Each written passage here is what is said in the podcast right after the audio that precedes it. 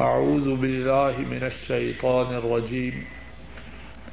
بسم الله الرحمن الرحيم.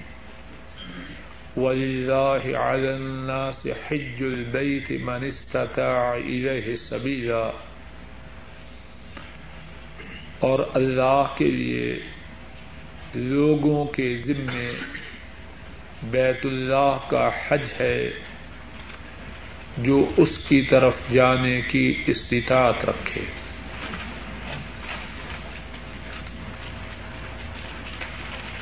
بات یہ ہے کہ دین اسلام اللہ کا سچا دین ہے اور اللہ اپنے بندوں کے لیے رحمان و رحیم ہے۔ ساری کائنات کی شفقتوں کو جمع کیا جائے۔ اللہ کی شفقت و رحمت اپنے بندوں سے، اس سے بھی زیادہ ہے۔ دین اسلام جو اللہ کی طرف سے بندوں کے لیے نازل کیا گیا، اس میں آسانی ہے۔ اور دین اسلامی اور دین اسلام کی اس آسانی کا اظہار اسلام میں جو عبادات مقرر کی گئی ہیں، ان سب میں ہوتا ہے۔ نماز اسلام کا دوسرا رکن ہے۔ نماز کی فردیت کے باوجود نماز میں بندوں کے لیے کتنی آسانیاں ہیں۔ بیمار ہے، وضو کرنے سے بیماری میں اضافے کا خدشہ ہے، تیمم کر لے۔ بیمار ہے، کھڑے ہو کے نماز پڑھنا مشکل ہے، بیٹھ کے پڑھے بیٹھ کر نماز پڑھنا مشکل ہے، لیٹ کر ادا کرے اپنے گھر میں ہے، شہر میں ہے، پوری نماز ادا کرے۔ سفر میں ہو، نماز کو قصر کرے ظہر اور اثر کی نمازوں کو جمع کر کے ظہر کے وقت میں پڑھے یا عصر کے وقت میں پڑھے کتنی ہی آسانیاں نماز کی ادائیگی میں اللہ کی طرف سے بندوں کے لیے حج جو اسلام کے پانچ ارکان میں سے ایک رکن ہے، اس میں بھی اللہ کی طرف سے بندوں کے لیے بہت سی آسانیاں ہیں۔ آج کے درس میں اللہ کی توفیق سے چند ایسی آسانیوں کا ذکر کرنا ہے جو اللہ کی طرف سے اور اللہ کے رسول صلی اللہ علیہ وسلم کی طرف سے حج کرنے والوں کے لیے بیان کی گئی۔ حج میں جو ساری آسانیاں ہیں، ان سب کا ذکر ایک درس میں کرنا تو شاید ممکن نہ ہو، جتنی آسانیوں کا اللہ کی توفیق سے ذکر ہو سکے گا، وہ کرنے کی کوشش کروں گا۔ حج میں جو آسانیاں ہیں ان کو شمار کرتے جائیے اور یاد کر لیجیے۔ اور جو تحریر کر سکیں، وہ تحریر بھی کریں اور بات کے شروع کرنے سے پہلے یہ بھی عرض کروں کہ کچھ آسانیاں ایسی ہیں کہ بہت سے لوگ ان سے غافل ہیں۔ اور اپنی غفلت کی وجہ سے حج کے دوران پریشانیوں کا شکار ہوتے ہیں۔ اگر ان آسانیوں کی خبر ہو جو اللہ مالک نے اپنے بندوں کو عطا فرمائی ہیں اور جن کی خبر رسول کریم صلی اللہ علیہ وسلم نے امت کو دی ہے، تو حج کرنے والوں کی بہت سی مشقتیں یا ختم ہو جائیں یا کم ہو جائیں حج کی آسانیوں میں سے پہلی بات یہ ہے کہ سارے مسلمانوں پر حج فرض نہیں۔ حج اس پر فرض ہوتا ہے جو حج ادا کرنے کی استطاعت رکھے، حج ادا کرنے کی طاقت رکھے۔ جو بیمار ہے، صحت سفر کے قابل نہیں، اس پر حج فرض ہی نہیں۔ جس کے پاس حج کے اخراجات ہی نہیں، یا حج کے اخراجات تو ہیں، لیکن اس کے ذمے جو اہل و عیال ہے، ان کے اخراجات نہیں، اس پر حج فرض نہیں۔ اگر کسی شخص کے پاس حج پر جانے کے لیے اپنے لیے اخراجات نہیں، تب بھی حج فرض نہیں۔ اور اگر اپنے لیے اخراجات تو ہیں، لیکن اپنے پیچھے جو بیوی بچے جن کا خرچہ اس کے ذمہ ہے، اگر ان کے اخراجات نہیں، تب بھی اس پر حج فرض نہیں۔ اور اسی طرح اگر راستے پر ام نہیں، راستے میں خطرہ ہے، اس صورت میں بھی حج فرض ہے، اور یہ بات بھی بہت بڑی ہے۔ اب تو اللہ کے فضل و کرم سے اور سعودی عرب کی حکومت کی کوششوں کی وجہ سے راستوں میں امن ہے۔ وگرنہ راستوں میں امن کا نہ ہونا بہت بڑی رکاوٹ ہے۔ تو حج میں جو آسانیاں ہیں، ان میں سے پہلی بات یہ بیان کی کہ حج اس پر ہے جس میں حج کی استطاعت نمبر دو، مسلمان جب حج کا احرام باندھے اور وہ بیمار ہو اور اسے خدشہ ہو کہ شاید میں حج پورا نہ کر سکوں۔ آ حضرت صلی اللہ علیہ وسلم کے ارشاد کے مطابق وہ شرط کر لے کس سے اپنے رب اپنے رب رحمان و رحیم سے۔ اے میرے رب، جہاں آپ مجھے روکیں گے، میں اپنے احرام کو کھول دوں گا۔ اور اس کی دلیل و حدیث ہے جسے امام مسلم رحمہ اللہ نے بیان کیا۔ عائشہ صدیقہ رضی اللہ تعالی عنہا بیان کرتی ہیں۔ آ حضرت صلی اللہ علیہ وسلم حضرت دوبا جو حضرت زبیر رضی اللہ تعالی عنہما کی بیٹی تھی، ان کے پھاں تشریف لائے۔ اور ان سے فرمایا ارت الحج، تو نے حج پہ جانے کا ارادہ کیا ہے؟ وہ عرض کرنے لگی، واللہ، ما اجدنی الا وجعتن. میں تو بیمار ہوں، حج کے لیے کیسے جاؤں؟ آپ صلی اللہ علیہ وسلم نے فرمایا، حجی وشتا رہتی حج کرو اور شرط کرو، کیا کہو؟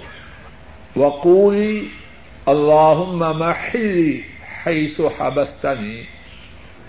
اے میرے اللہ، آپ مجھے جہاں روکیں گے، میں اپنے احرام کو کھول دوں۔ اب جو شخص اپنے متعلق اس بات کا خدشہ محسوس کرتا ہے کہ شاید اپنی راغری اپنی کمزوری، اپنی بیماری کی وجہ سے حج ادا نہ کر سکوں، کیا کرے؟ جب حج کی نیت کرے، حج میں داخل ہونے کا ارادہ کرے لبیک کے ساتھ یہ بھی کہہ دے اللہ محلی حیث و حبستانی اے اللہ، جہاں آپ نے مجھے روکا، میں اپنے احرام کو کھول دوں گا۔ اللہ نہ کرے، شدید بیمار ہوا۔ اس کی صحت اس قابل نہ رہی کہ اپنے حج کے اعمال کو جاری رکھ سکے۔ کیا کرے؟ احرام کھول لے اور اپنے گھر آ جائے۔ کتنی آسانی ہے۔ اور بہت سے لوگ اس آسانی سے بے خبر ہیں۔ نمبر تین حج میں داخل ہونے کے بعد، احرام باندھنے کے بعد غسل کرنے کی اجازت ہے۔ کوئی شرع عذر نہیں، احترام نہیں ہوا، لیکن چاہتا ہے غسل کروں۔ کچھ لوگ روکتے ہیں۔ روکتے ہیں کہ نہیں؟ حضرت صلی اللہ علیہ وسلم کی سنت کے مطابق احرام کے بعد غسل کرنا درست صحیح بخاری اور صحیح مسلم میں ہے۔ حضرت عبداللہ ابن عباس اور حضرت مصبر رضی اللہ تعالی عنہما، ان دونوں کے درمیان اس بات پر اختلاف ہوا کہ احرام کی حالت میں احرام والا شخص اپنے سر کو دھو سکتا ہے یا نہیں۔ عبد اللہ نے عباس رضی اللہ تعالی عنہما ان کی رائے تھی، محرم احرام کی حالت میں اپنے سر کو دھو سکتا ہے۔ حضرت مصور حضرت مصور ان کی رائے تھی کہ محرم اپنے سر کو نہیں دھو سکتا۔ دونوں میں اختلاف ہوا۔ ایک تیسرے شخص عبداللہ ابن حنین کو حضرت ابو ایوب الانصاری رضی اللہ تعالی ان ان کے پاس بھیجا گیا تاکہ ان سے یہ مسئلہ دریافت کرے۔ عبد اللہ ابن حنین جو حضرت ابو ایوب کے پاس گئے، وہ حضرت ابو ایوب کے پاس پہنچے۔ تو وہ پردے کی اوٹ میں پردے کے پیچھے غسل کر رہے تھے۔ عبداللہ ابن خنین نے سلام عرض کیا۔ حضرت ابو ایوب فرمانے لگے، کون ہے؟ عرض کی، عبداللہ ابن حنین ہوں اور مجھے حضرت ابن عباس رضی اللہ تعالی عنہما نے بھیجا ہے۔ کہ آپ سے پوچھوں کہ احرام کی حالت میں رسول کریم صلی اللہ علیہ وسلم اپنے سر مبارک کو کس طرح دھوتے تھے؟ عبداللہ ابن مسعود رضی اللہ تعالی انہوں نے اس پردے پر جس کی اوٹ میں نہا رہے تھے، اس پردے پر اپنے ہاتھ کو رکھا۔ دبا کے ذرا پردہ نیچا کیا تاکہ ان کا سر دوسری طرف سے نظر آ جائے۔ اور ایک شخص کو کہنے لگے، میرے سر پر پانی ڈالو۔ اس نے پانی ڈالا۔ حضرت ابو ایوب نے اپنے سر کو اپنے دونوں ہاتھوں سے اچھی طرح حرکت دی۔ پیچھے بھی لے گئے اور آگے بھی لے آئے۔ اور پھر فرمانے لگے ہاکدا رائے تو رسول اللہ صلی اللہ علیہ وسلم یفعل میں نے اس طرح رسول اللہ صلی اللہ علیہ وسلم کو احرام کی حالت میں اپنے سر مبارک کو دھوتے ہوئے دیکھا۔ مصور جن کی رائے میں احرام کی حالت میں سر کا دھونا درست نہ تھا، صحیح مسلم میں ہے۔ عبداللہ ابن عباس رضی اللہ تعالی عنہما سے کہنے لگے، ما لا اماری کا ابدا، اب کے بعد میں کبھی کسی مسئلہ میں آپ سے جھگڑا نہ کروں گا۔ اپنی رائے سے رجوع کر لیا اور اچھی طرح سن لیجیے اور اس بات کو اپنے پلے باندھ لیجیے مسلمان کی شان یہی ہے۔ جب مدینے والے کی سنت سن لے، ہمیشہ ہمیشہ کے لیے اپنی رائے سے دستبردار ہو جائے۔ تو دوسری بات تیسری آسانی کی عرض کی، محرم کے لیے بغیر احترام کے غسل کرنا درست ہے۔ چوتھی بات، محرم کے لیے اپنے سر میں اور اپنے جسم کے کسی حصے میں کھجری کرنا درست ہے۔ بعض وہ کہتے ہیں، نہ کھجری نہ کرنا، خارش نہ کرنا۔ بال گر جائے گا اور دم لازم ہو جائے گا کہتے ہیں کہ نہیں؟ اب یہی جو حدیث پاک ابھی آپ نے سنی ہے، ابو ایوب الانصاری رضی اللہ تعالی ان، انہوں نے کیا کیا؟ اپنے دونوں ہاتھوں سے اپنے سر کو اچھی طرح مزا دونوں ہاتھوں کو پیچھے بھی لے گئے اور آگے بھی لے آئے۔ کھجری ہوئی کہ نہ ہوئی؟ کھجری تو ایسے ہوتی ہے نا انگلی سے۔ اور انہوں نے تو دونوں ہاتھوں سے کیا۔ بال گرنے کے امکانات ہیں کہ نہیں؟ اور اس طرح کس نے کیا تھا؟ مدینے والے نے کیا تھا۔ صلی اللہ علیہ وسلم۔ نہ انہوں نے دم دیا، نہ امت کو دم دینے کا حکم دیا۔ کھجری ہی کے متعلق ایک دوسری دلیل یہ ہے، امام مالک راہ محلہ روایت کرتے ہیں، حضرت عائشہ رضی اللہ تعالی عنہا، ان سے سوال کیا گیا، آیا حق کو جسدہ؟ ہو کیا محرم اپنے جسم کو خارش کرے گا؟ حضرت عائشہ فرماتی ہاں خارش کرے اور اچھی طرح کرے۔ اور پھر فرماتی ہیں، اگر میرے دونوں ہاتھوں کو باندھ دیا جائے اور مجھے خارش کی ضرورت ہو، تو میں اپنے دونوں قدموں سے خارش کروں گی۔ کیا مقصد؟ کہ خارش کرنے کی محرم کے لیے کوئی ممانعت نہیں۔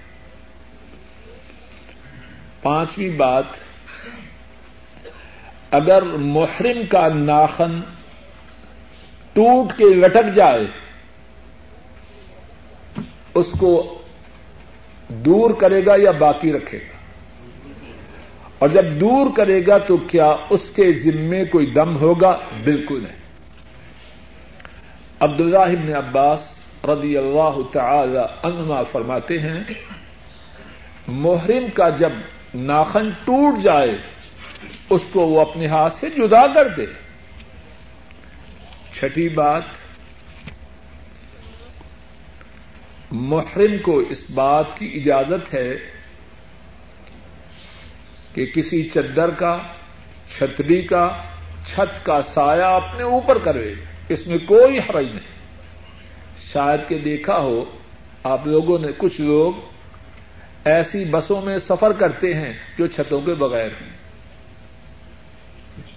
حضرت صلی اللہ علیہ وسلم کی سنت سے ایسی کوئی پابندی نہیں۔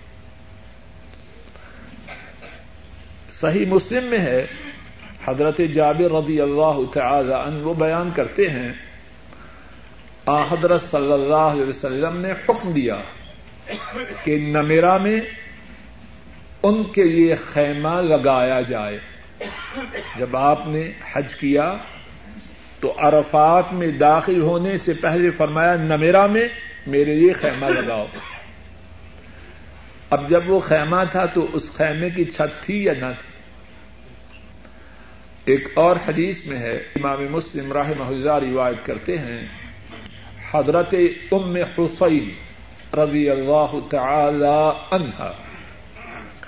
وہ بیان کرتی ہیں، میں نے نبی کریم صلی اللہ علیہ وسلم کے ساتھ حجت الوداع کیا۔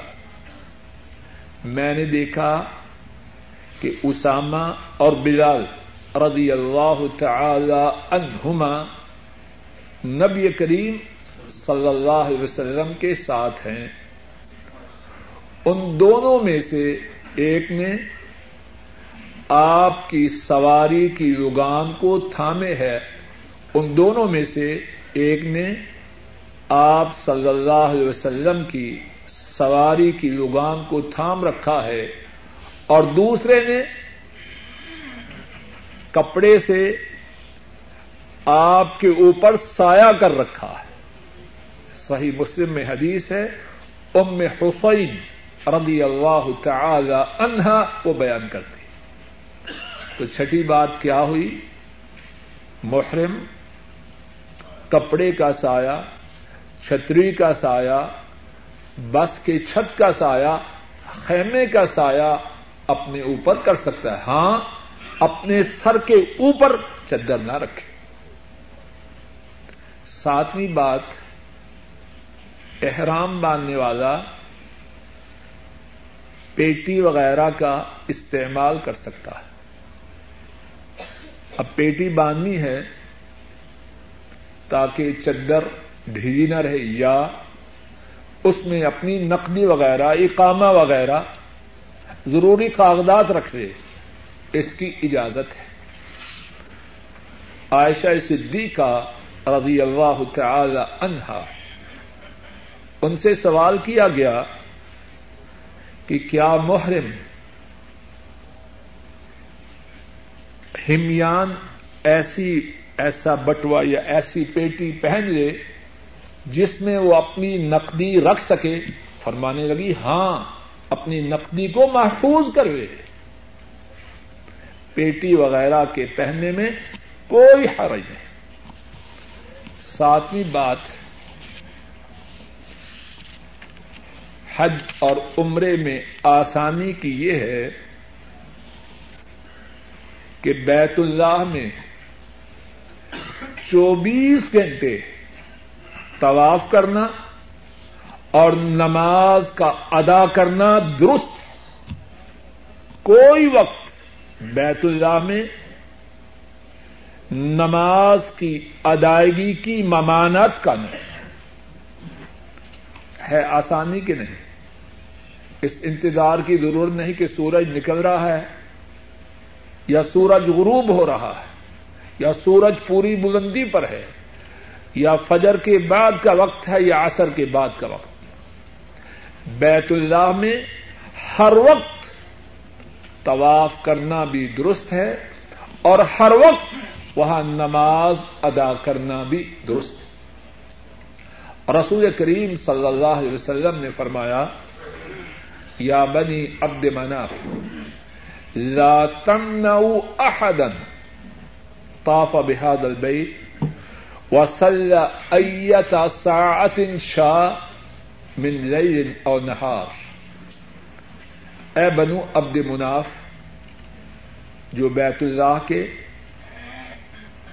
نگہبان تھے، جن کی ذمہ داری بیت اللہ کی خدمت تھی۔ اور پہلے یہ بات گزر چکی ہے کہ اب بھی بیت اللہ کی چابی انہیں کے پاس۔ ہے فرمایا، اے بنو عبد مناف، اس گھر میں کسی کو کسی وقت، اس گھر میں کسی کو کسی وقت نہ طواف سے روکنا، نہ نماز ادا کرنے سے رو اب کس کو اس بات کی اجازت ہے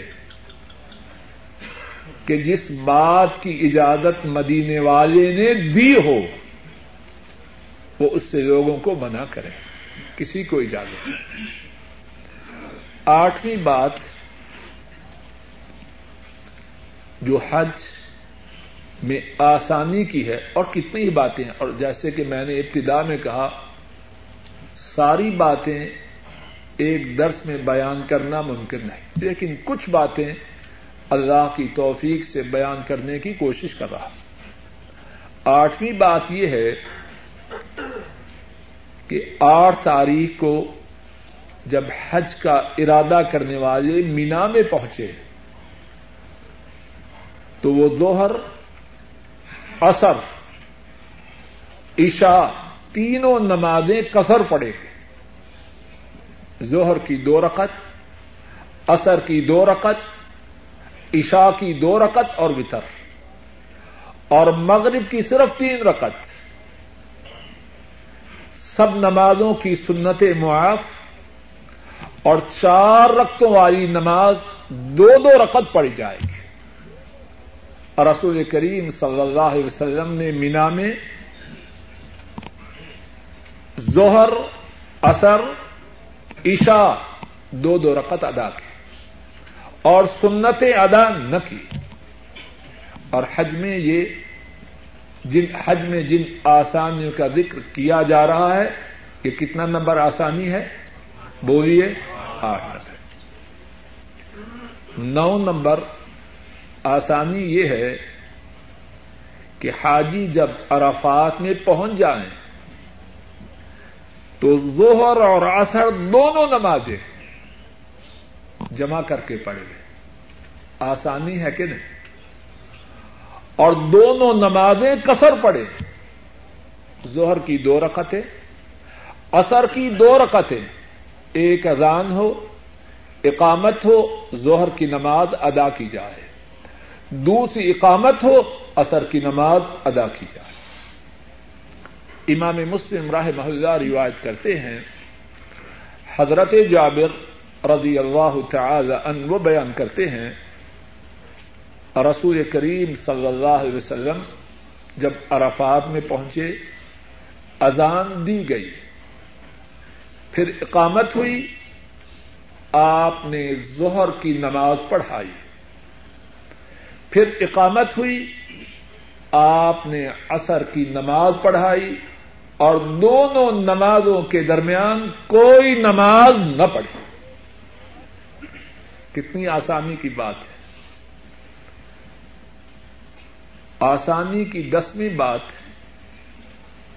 رسول کریم صلی اللہ علیہ وسلم عرفات میں ایک مقام پہ ٹھہرے اور اللہ سے خوب دعائیں کی۔ اب اس میں آسانی کیا فرمائی؟ وقف تو ہونا و عرفا کلوہا موقف۔ میں عرفات میں اس جگہ ٹھہرا ہوں اور سارا عرفات ٹھہرنے کی جگہ ہے۔ امت پر کتنی شفقت ہے۔ اگر یہ ہوتا کہ جہاں میں ٹھہرا ہوں وہیں ٹھہرنا ہے، تو امت کتنی مشقت میں مبتلا ہوتی۔ فرمایا وقف تو ہا ہونا و آرفا کلوہا موقف۔ میں یہاں ٹھہرا ہوں۔ عرفات میں اور سارے کا سارا عرفات، اس کا شمال بھی، جنوب بھی، مغرب بھی، مشرق بھی، درمیان بھی۔ اور سارے کا سارا عرفات ٹہرنے کی جگہ۔ گیارہ نمبر آسانی، مزدلفہ میں جب عرفات سے واپس آنا ہے مغرب اور عشاء دونوں نمازیں، ان کے لیے ایک اذان ہوگی، دو اقامتیں ہوں گی، جمع کر کے اور قصر کر کے پڑھی جائیں امام مسلم راہ محلہ روایت کرتے ہیں، حضرت جابر رضی اللہ تعالی ان وہ بیان کرتے ہیں، حتی اتل مزدلفہ فصل بها المغرب والعشاء بأذان واحد وإقامتين ولم يصبح بينهما. رسول کریم صلی اللہ علیہ وسلم مزدلفہ تشریف لائے. آپ نے مزدلفہ میں مغرب اور عشاء دونوں نمازیں ادا کی. دونوں کے لیے ایک اذان دی گئی اور ہر نماز کے لیے الگ الگ اقامت کہی گئی ولم یو سب بینہما اور مغرب اور عشاء کے درمیان آپ نے کوئی سنتیں، کوئی نفل ادا نہ کیے آسانی ہے کہ نہیں؟ اور پھر میں اس، اور پھر اس کے ساتھ ہی ایک اور آسانی بھی ہے، اگرچہ وہ پہلے بھی لازم نہیں، مزدلفہ میں حضرت صلی اللہ علیہ وسلم نے جو رات بسر کی، اس رات تحجد کی نماز ادا نہ کی۔ سارا سال تحجد کی نماز پڑھتے، لیکن مزدلفہ میں جو رات بسر کی، اس رات تحجد کی نماز نہ پڑھی۔ بارہویں بات، آسانی کی بارہویں بات۔